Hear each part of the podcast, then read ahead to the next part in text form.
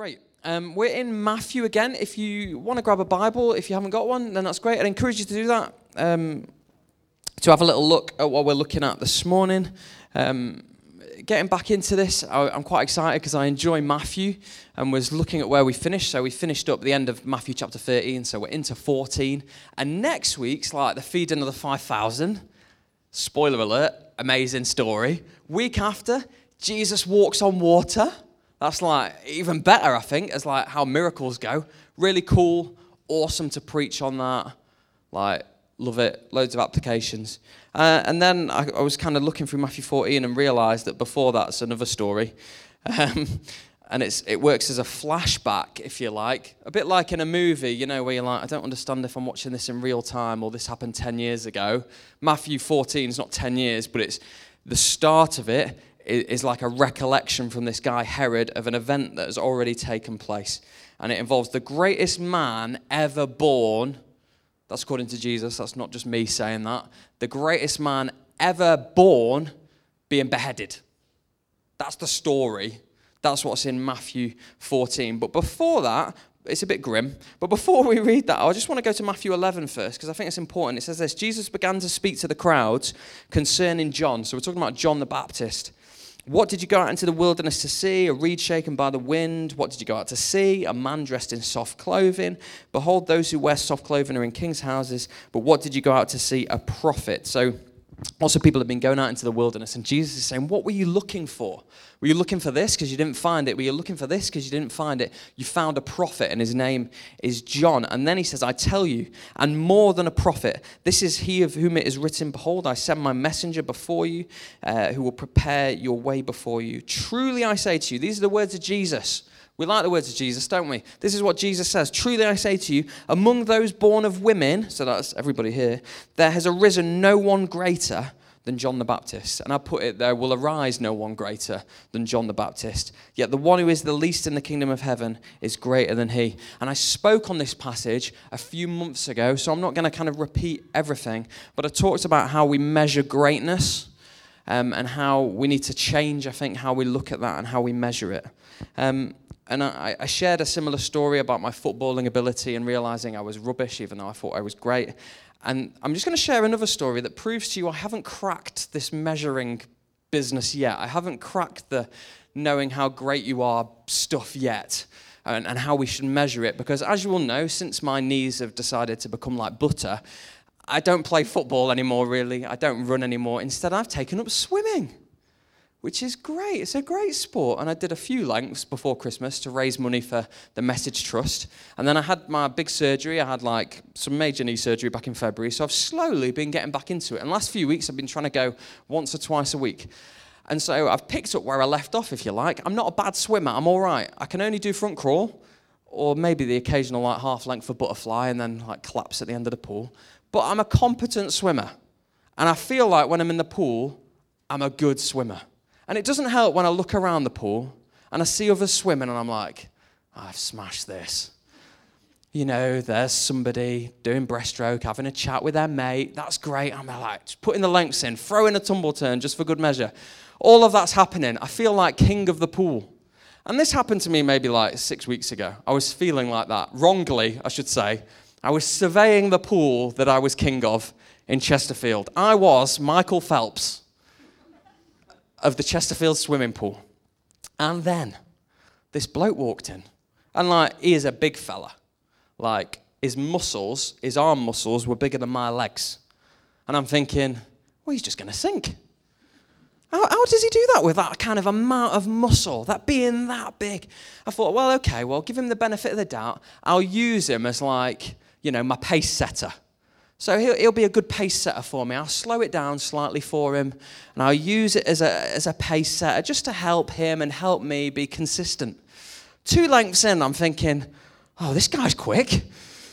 I'm out of breath already, but I give him the benefit of the doubt again. He's just gone out too fast. He's seen me and he's been intimidated.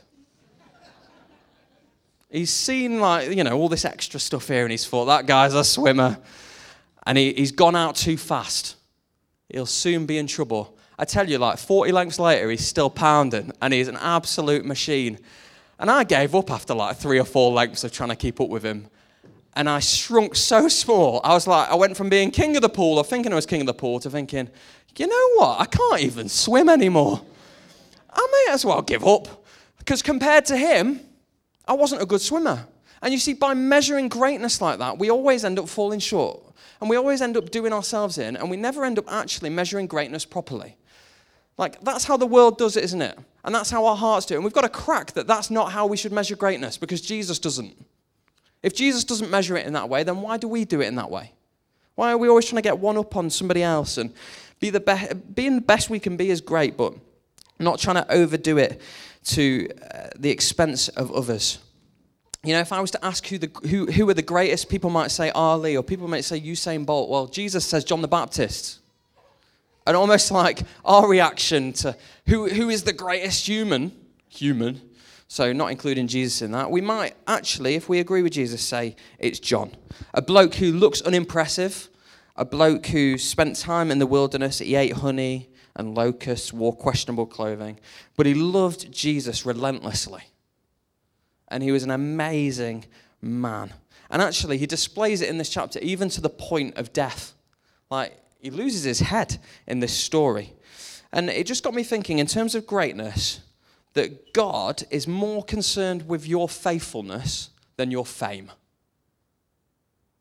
And I think it's more important we're faithful to God than we'll ever be famous, that you'll ever be a somebody, that you'll ever have your name in lights. It's more important that our name is in lights to Jesus, if that makes sense.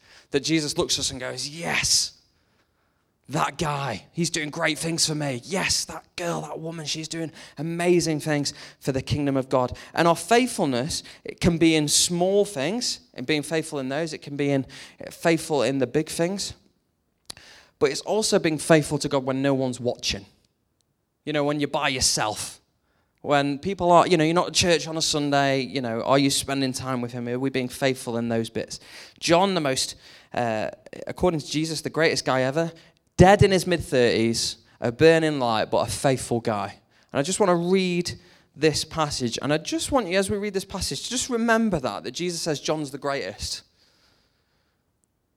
As I just read this, Matthew 14. It's a messy story. At that time, Herod the Tetrarch, so that's his title, it means he was like in charge of the fourth kingdom. He's actually called Harold, Harold? Harold, no, Herod Maybe he should have been Harold, that'd be easier. It gets worse as well. Herod uh, Antipas is his name. And he heard about the fame of Jesus, and he said to his servants, This is John the Baptist. He's been raised from the dead. That is why these miraculous powers are at work in him. For Herod had seized John and bound him and put him in prison. For the, this is why it gets confusing. For the sake of Herodias, his brother Philip's wife because John had been saying to him, It's not lawful for you to have her. And though he wanted to put him to death, he feared the people because they held him to be a prophet. But when Herod's birthday came, the daughter of Herodias, um, thankfully, we, we think she's not called, her name doesn't begin with H, they think she's called Salome. So this girl uh, danced before the company and pleased Herod so that he promised with an oath to give her whatever she might ask. Prompted by her mum, she said, Give me the head of John the Baptist on a platter. Like, what do you want for your birthday? What do you want to celebrate? Oh, I'd love someone's head on a platter. Like a bit of silver, because then it'll look nice. Like, it's a weird request. John beheaded in the so he sent and he had John beheaded in prison, and his head was brought on a platter and given to the girl. Wow. And she brought it to her mum. And his disciples came and took the body and buried it, and they went and told Jesus. And then the next verse Jesus heard this. He withdrew from there in a boat to a desolate place by himself. Jesus is rocked by it in, in some sense. You know, is the guy he's sends the greatest, a guy who he loves has gone, has been killed, so he goes to a desolate place to grieve, to take some time out. But we read that he doesn't get that because 5,000 people plus come after him. And even in that, I'm not going to ruin next week, but even in that, he shows compassion.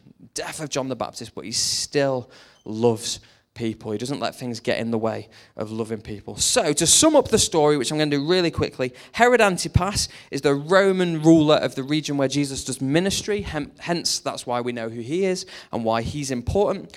Uh, and he has a wife. And that's fine, that's cool. He also has a half brother, some people think it's his brother, called Philip, who's also first, well, not first name, but known as Herod. Um, so there's Philip, and Philip has a wife called Herodias or Herodias, whatever, I don't know, one of those two. So they're both married to separate people. Happy days. Except for Herod Antipas, the Roman ruler, likes Philip's wife, and Philip's wife likes Herod Antipas. So doesn't want to shack up with his brother anymore.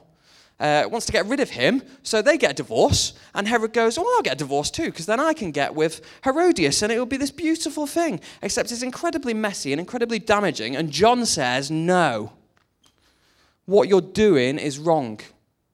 What you're doing goes against who God is, what God's doing. It's wrong. And Herod Antipas, surprise, surprise, doesn't like that. So John gets thrown in prison and he's bound up. And John's basically a bit like a thorn in their side, or maybe like even like a bit like their conscience. Like, what you're doing is wrong. Come on, guys. What are you doing? That's your brother's wife. That's not right. It's wrong, it's immoral, the list goes on. Herod doesn't like it, puts John in prison, but because of the fear of the people, because everyone knows John's awesome, even though he's a bit kind of, you know, out there, everyone thinks he's great. And so Herod doesn't want to do anything to John because there could be like a bit of a rebellion against his reign. He doesn't want to get himself into any hot water, so he just throws him in prison soon. And it comes to his birthday. We've no idea how long John's in prison before it becomes Herod's birthday bash and um, all the dignitaries come round. You read Mark's thing, and it kind of says, you know, and everybody was invited. Like, this was a proper party. This wasn't Herod and Herodias going out for a dinner for two. This was like, we'll invite everyone. Everyone will come. The wine will flow. The, the on trend current music will be playing, and everyone will know it. And it will be this brilliant event, and they'll drink too much, and there'll just be this kind of this atmosphere that is not a positive place to be not a good environment. And within that, we're told that Herodias' daughter, okay, dances and it pleases the people. Now, when it says dances here, I don't think she's doing the Macarena. Just saying, she's probably not doing this. And everyone's going, oh, that's so lovely. Look at her go. It will be sensual, it could be sexual. If they had poles, maybe a pole was involved. But she's doing it for her uncle. Weird, eh? Messed up, right? Not just me that thinks this, I hope. For her uncle. And her uncle loves it. Now, his niece, they reckon maybe 14, maybe 15. That's what's going on. And John the Baptist in prison, obviously. If John could see what was going on, John would be saying, This is wrong. What are you doing? And Herod knows it. And Herodias knows it. So Herod, in his wisdom or lack of, says, Oh, that was such a pleasing dance to me when you did the Macarena. It was beautiful. Whatever you want, I'll give you. And in Mark's gospel, it says up to half the kingdom. I mean, that's quite a, up to half. The, you can have anything you want. Palaces by the lakes. You can, you can do this, you can do that, as much wealth as you want. Like, if someone offered you that and said, uh, you know, I don't know, well, I suppose Prime Minister May doesn't have that kind of authority, but the Queen maybe said, I'll give you up to half of everything I've got. What do you want? Oh, I want my enemy's head on a plate, please. Like that, that's the response. She goes to talk to her mum and says, Oh, we'll get John the Baptist's head on a plate. Forget about the palace, or forget about owning land, forget about wealth or anything else you ever wanted, darling daughter. We want John the Baptist's head on a platter. And that is exactly what happens. Herod doesn't like it, but he's made a rash vow. And because he's made a rash vow, and because the people are now expecting him to keep it, he follows through, and John gets killed. The greatest ever. Dead mid 30s, in prison doesn't seem to achieve so much of his life in many senses. But Jesus says he's the greatest. And John ends up dead, and this is an important point. I think this is the whole point of the passage. John ends up dead because of the sin of other people. It's not that John's done anything wrong, John's been wrongly imprisoned. But because of the sin of other people, it affects John. And when I'm talking about sin, I'm talking about our rebellion to God. I'm talking about how that manifests itself in our rebellion to God and how that manifests itself in our relationships with one another, how we treat each other, whether we love one another, whether we're gracious, whether we're kind, whether we're all of those things or we're not. But our sin, that stuff, has consequences. And in this case, it was the death of John the Baptist. That's fairly serious as consequences go, right? You know, this used to say when you were growing up, you know, every white lie has a consequence, and that lie grows into a bigger lie, and a bigger lie, and a bigger lie. And sometimes you're like, oh, got away with it. And then it comes back to bite you years later, whatever it might be. Well, this consequence was somebody died, and it made a mess of, well, John's life, but also makes a mess of Herod and Herodias and all those things. Herod, I hope we can agree, makes some really poor decisions here, I think. I don't think we can applaud Herod for making some good life choices. He makes some really poor ones, you know, like getting divorced to marry your brother's wife. That's a pretty poor kind of decision. And then, if that wasn't bad enough, being attracted to your niece, enjoying a dancing, giving her half the kingdom, murdering someone. It's not gone well for Herod, has it? It's like a series of unfortunate events where it's just escalated and got worse for him. The list goes on and on and on. And I want to just point out and us to think about in this story because we might go, well, I'm not like Herod. We go, well, that's good. That's good if we're not. But actually, there's some stuff here that I think we can learn from. Is that I think as human beings, we tend to do anything to try and avoid our own sin. Like we all mess up, we all get stuff wrong. But we try and do anything we possibly can to take responsibility for that. To try and like shift the blame. So here, Herod's like, if I get rid of John, my problems disappear. I've got away with it. That's Herodias' thinking. Get rid of John, get rid of my conscience. It's fine. We can carry on. Life will be a beautiful thing. And another way of thinking about this is we feel conviction for things that we know we've gotten wrong before God. We feel something, a tug even in our heart that says, oh, I know this is wrong. And in that moment is when we face a decision. In that moment is do we just continue like Herod does, or do we actually heed the words of John who says, Stop. What you're doing is wrong. Turn around. You can get this right. And John calls out their behavior. And I mean, I'm sure this is all of us, but for me, I'm a, I've been a bit of a deflector before you know, something happens, somebody offends you, or some, you offend somebody else, and you end up going, well, if they'd not said that in the first place, I wouldn't have had to respond the way I did. Therefore, it's their fault, not mine. And so you justify the whole time. It's like, well, if they'd not done that, I wouldn't have done this. Or like, I'm driving along, and if that rock hadn't jumped out at me in the car, we wouldn't have had an accident. It's blatantly not my fault that these things happen.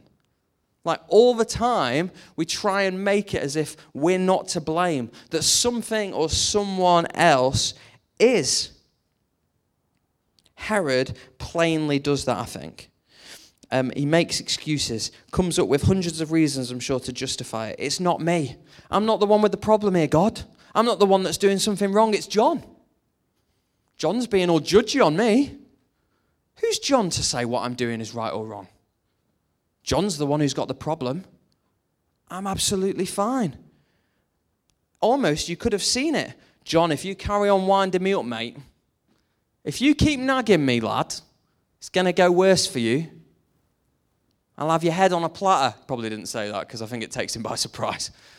But like, you can just get this sense that you carry on. You will reap the consequences, John. At no point does Herod go, ah, actually, John might be right here. He never takes that moment to pause. And I think just as a, as, as a thing here, because we all have this, when you have that moment, I mean, I believe it's God the Holy Spirit if we're following after Jesus. When you feel that tug and you know, you know that this is something that is not right, we have in that moment the opportunity to stop, don't we? We don't have to follow through with it. We don't have to carry on. And in that moment, don't ignore it or suppress it. Listen to it. Listen to what God says and His Word. You know, those with a prophetic voice like John, he was the one who went before Jesus and kind of prophesied that there was someone to come. He spoke truth to a generation that didn't want to hear about truth. And uh, the way that he said it, I think, you know, there's, there's ways of communicating truth, isn't there? There's ways of us today communicating what we believe to be right and wrong. We could just be like, I don't know, let's just say John did it like this that John went, Herod, you're wrong. What you're doing is uh, not lawful. Um, and he could have just been like, and you suck, and you're an evil man. And, and you know what? Your new wife, she's not even pretty. There's so many better girls out there that you could have, Herod. He could have done it like that. Now, I don't think he did because he's John the Baptist and he's the greatest according to Jesus. I'd wager that John the Baptist was like, Herod, mate, I love you. But what you're doing is wrong and it's going to make a mess of your life. It's going to hurt you. It's going to mess you up. Don't do it. This is what God wants and this is God's best for you. And I want what God's best for you is. You see, there's a difference there, isn't there? There's ways of communicating truth that don't get people's backs up necessarily in an aggressive way. And you know what? I reckon if in this world, or let's just take our town, we all lived in a way that was right before God. So Romans 12 is something we come back to a lot of the time where it talks about outdoing one another in honor and being zealous and loving your enemies and showing kindness and showing grace. Can you imagine what our town would be like if everyone did that? It'd be awesome, wouldn't it? That not be a great place to live? Everyone's loving, everyone's being kind, everyone's outdoing one another and showing honor. Like, everyone's loving their enemies. Our community would be so great. And actually, there's a challenge here in for us as Christians to go, okay, this might not be popular in the world.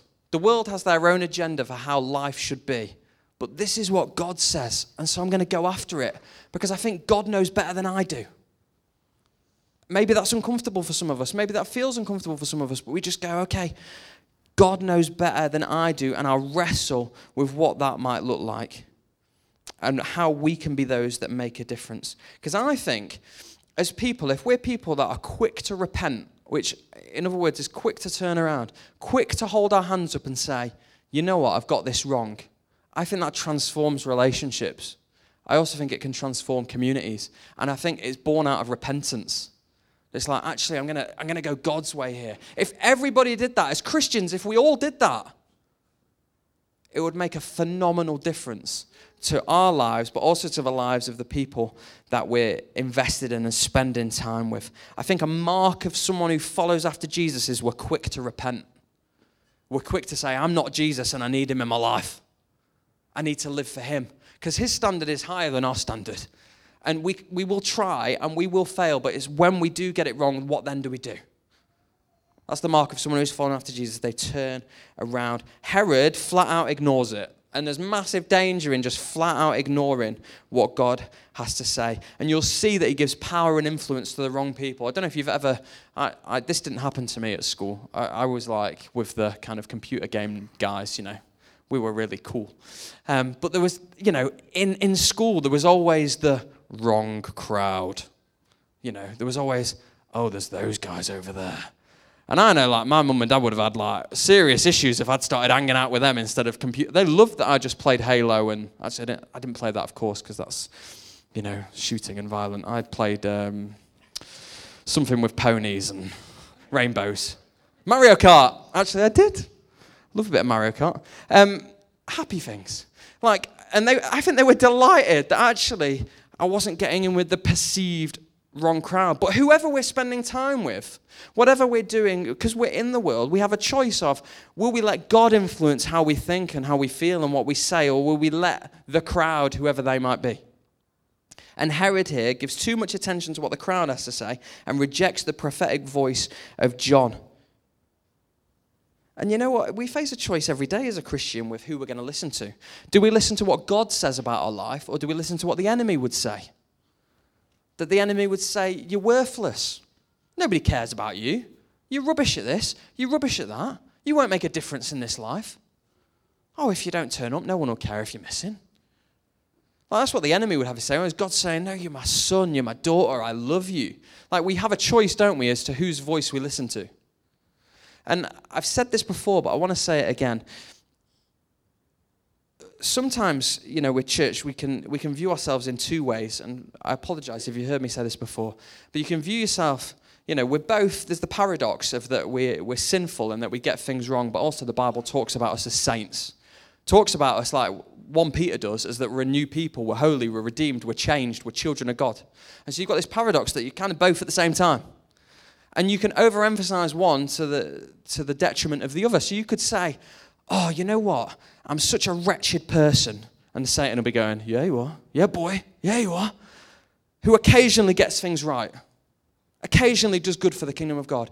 Or you can say, I'm a child of God.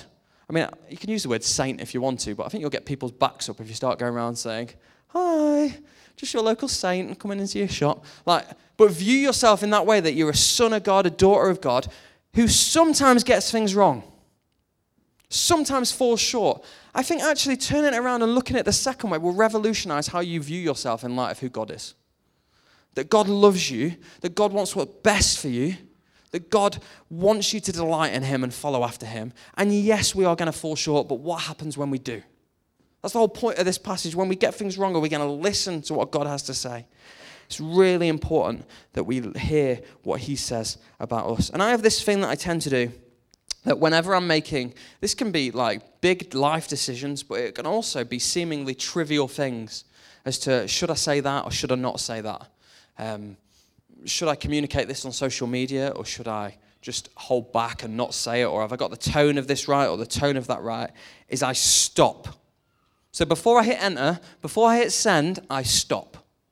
And I'll say to myself, is this something I'm feeling peaceful about? Is this something that would be in line with who God is? I might look at Romans 12 and go, is this honoring? Is this bringing glory to God? Is this kind? And if it doesn't fill those criteria, I just delete it. That's just one practical way of doing it in terms of social media is I'll stop and I'll pause and I'll wait and I'll go, is this something that actually is good for me, but is it good for God? Is it good for others? Is this something that's honorable? Does it build up or does it destroy? Because it's really easy to get a quick word in, isn't it?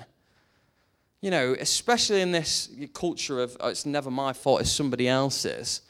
You know, if somebody harms you or says something to you, you really want to like get them back, maybe. That's your natural thing to do, is like, vengeance will be mine and it will be swift. And yet, actually, sometimes, well, not sometimes, all the time, it's really good to not go down that line and stop and pause and say, actually, is this something that brings glory to God? Is this something that I'm feeling peaceful about before God? Is this something that's right? Is this a taste of heaven that I'm giving to people and giving to my own heart or not? And then off the back of that, I make decisions. Is this something I'll continue to pursue? Or will I listen to the still small voice? Conviction, I want to say this if it leads to repentance, is a really good thing. If you feeling the weight of something leads you to go, God, I want to get right with you again, that is an amazing thing. But if we don't turn around, it just leaves us where we are and we don't respond, it just gets worse for us. It just gets more messy for our life, like it does for Herod. And we need to, we need to, we don't live in a Christian country anymore. No matter what anybody says, we don't live in a Christian country. We live in a godless world. That's what we live in. A world that hates God. People might not say it, but that's what it is that a world that hates God. And none of us like to hold up our hands and say we may have got this right or we may have got this wrong. But I think one of the critical ways of us shining brightly into the darkness, of displaying the glory of God, is that we're different to the rest of the world. And maybe that can be in that we're quick to repent. Maybe that can be in quick to say, I'm not the hero that actually you all think I am. I've got things wrong and I need to be right with God. Because if we look exactly the same as the world, then how are people going to differentiate? I know the Bible is the most popular book in the world, right? But it's because people like me have got like 40 copies. Most people have never read it in their life. It's not taught in school in the same way that it was anymore. Nobody knows the stories. Jesus is a swear word. People say, Jesus wept. You know, people say, oh my God, this, oh my God, that. Like, the world is different now to how it was even 10, 20, 30, 40 years ago. Society's changed, culture's moved on, for better or worse. However you view that, it's changed. So people don't know what God's standard is anymore which means they're not reading the Bible to find out, which means they're looking at you. If you say you're a follower of Jesus, they're looking to you to see what it means to follow Jesus. They're not gonna, they're not just gonna go, oh, I'll tell you what, I'm just gonna find a Bible from some people will do that. But it'll be few and far between. Most people will look at your life and go, Does this stack up? Am I seeing something different? Or does it just look like me? And I tell you, repentance is the thing that looks different. Because we are going to be exactly the same as everybody else and that we fall short and mess up. But it's what we do with that that counts.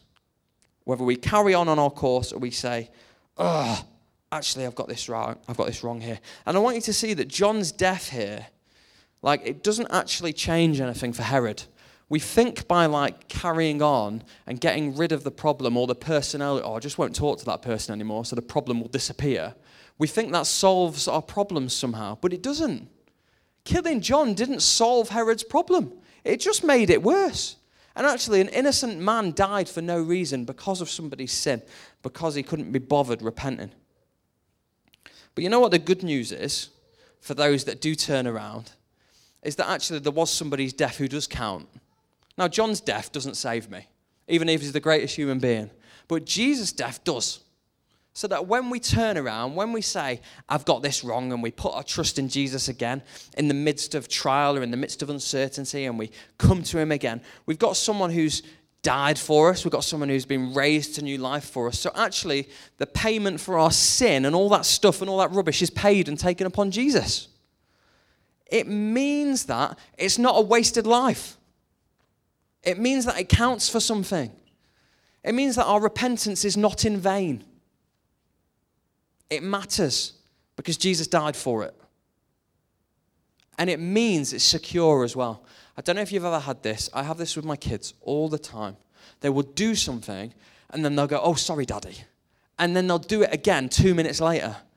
And I have this conversation. I had this conversation recently with someone at Soul Survivor. Like this kid did something. He like kicked my tent. It wasn't one of our guys. And I said, You're going to apologise for that? You can't just kick a tent. And then he kicked the tent again. And then he said, I'll apologise later. It was something like that. And I was like, that doesn't work. Like, if you're not sorry, if you're genuinely not, rep- like, if you're repentant, the idea is we'll change. Like, by God's grace. And, I, and th- that can be a lengthy process. Like, it's not, it's not like instant noodles. It's not done straight away. It can be, it can be, a, it can be a journey. But my point is, like, in our hearts, we've got to genuinely want to change and be right with God. That's what genuine repentance means. To t- literally, I'm going this way, and I'll turn around. Well, I'm not going that way anymore. I've turned my back on that. I'm not even like, I've gone the complete opposite. That's what it means. And to do that, it's got to be genuine. And that's what makes the difference. Is actually when we genuinely turn around, it's completely secure because Jesus died for it and rose again for it, and He was completely perfect. Which means if we genuinely say sorry, like it's something that's completely accepted and it's complete. There's no like grey area in that. That we put our trust in Jesus, He meets us in that. And I've just got a couple of really quick thoughts for us to finish as applications. Because uh, just coming back to that thing about John. Now, as I read this passage and I thought about John's life and I thought about what Jesus said about John, I thought, how is it possible how is it possible that someone in their mid 30s who did stuff in the wilderness, like, he didn't have a million Instagram followers, he wasn't on Twitter, he didn't have any of that. How can he be known as the greatest man ever? Like, he, he dies before he's even begun, many might say. And I, I think there's a couple of things we can learn from John. The first one's this the best is yet to come. I think John the Baptist knew that. I think John, when he's in prison, knew the best is yet to come. That this isn't it. That there is more to live for than this moment. I will carry on unashamedly proclaiming who Jesus is, but this isn't it. I'm in a cell. It stinks. It's rubbish. I could die any day, but this isn't it. Sometimes in our state, we play the short game. I think Herod played the short game. He went, oh, get rid of this problem. It'll all be okay. But it was momentary. Sure, maybe he felt bad, but a week after John the Baptist was beheaded, he's probably thinking, brilliant, problem solved, loving life. But he wasn't playing the long game.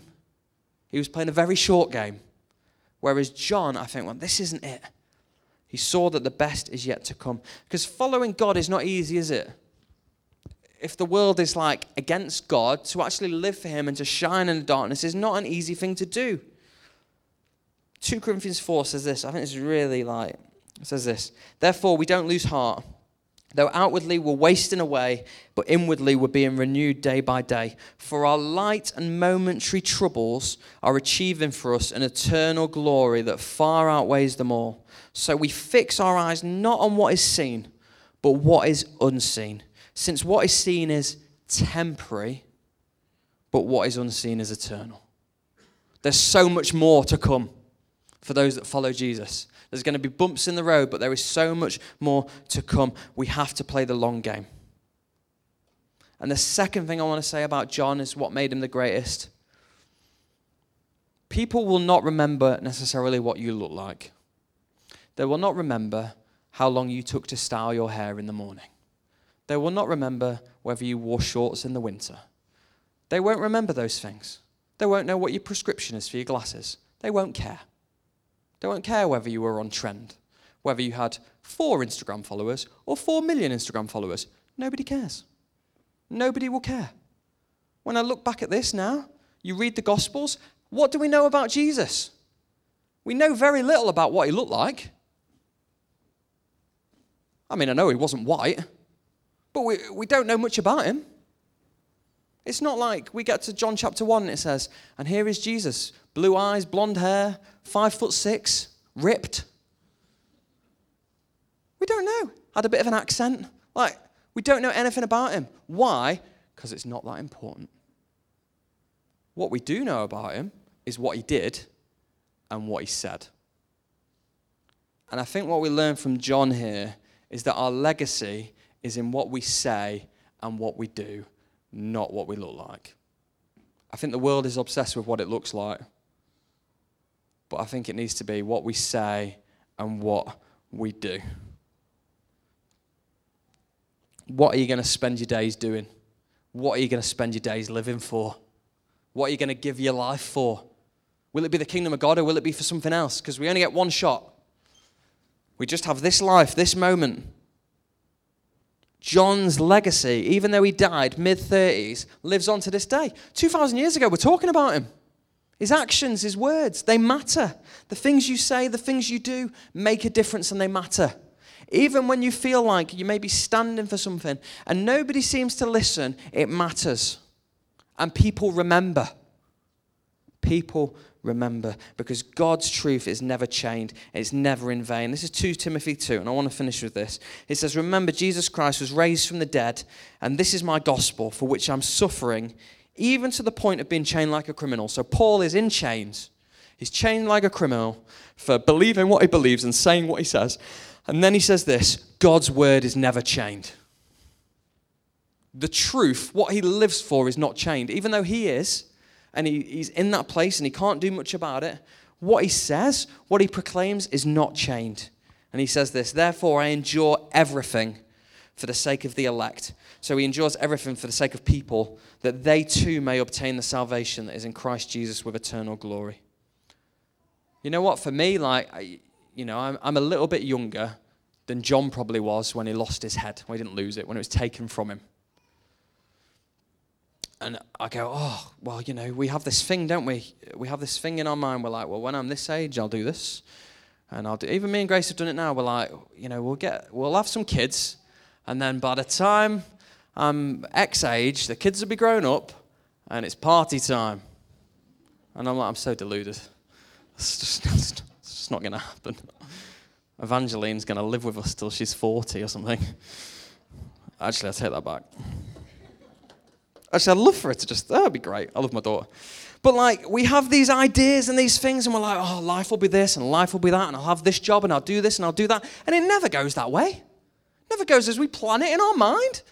You know, when you were a kid and you drew what you wanted to be when you grew up, I didn't draw this. Believe it or not, I was a professional footballer. But obviously, I'm not. and I'm here. Uh, but you know what? That's great. And I'd rather be here than playing football. Thing is, like, we've got limited time now, and you want to leave a legacy. You want people to go, oh, that person, what did, and it's about what we do and what we say. For me, I want to spend all my days proclaiming that excellency of who God is, that He calls people out of darkness and into light. I want to give my life for that. That's what its church is for. That actually we as a people following after God can proclaim the excellencies of who God is to people that don't yet know him. That's why there's baptism. That's why there's new life. That's why people are putting their trust in Jesus. And my challenge is with all the stuff that goes on in life and for everything that goes on, John is called the greatest because his life is about Jesus and his life is given over to following after Jesus and preparing the way for Jesus. And he does it in word and deed. And that's why we remember him 2,000 years later. So there's the little challenge for you, kind of, as we go away from today. What am I going to give my life for? What am I going to take a stand on? What are people going to see when they see me because they haven't picked up the Bible, but they know I follow Jesus? Will I be someone who's quick to repent? Will I be someone who says, Yes, I'll follow after you at all costs? It's challenging stuff. It's not easy, but that's why we have 2 Corinthians 4. We don't lose heart, even though we're wasting away, because there is eternal glory coming that far outweighs it all. It'll be worth it, because there's so much more to come. The best is yet to come, guys.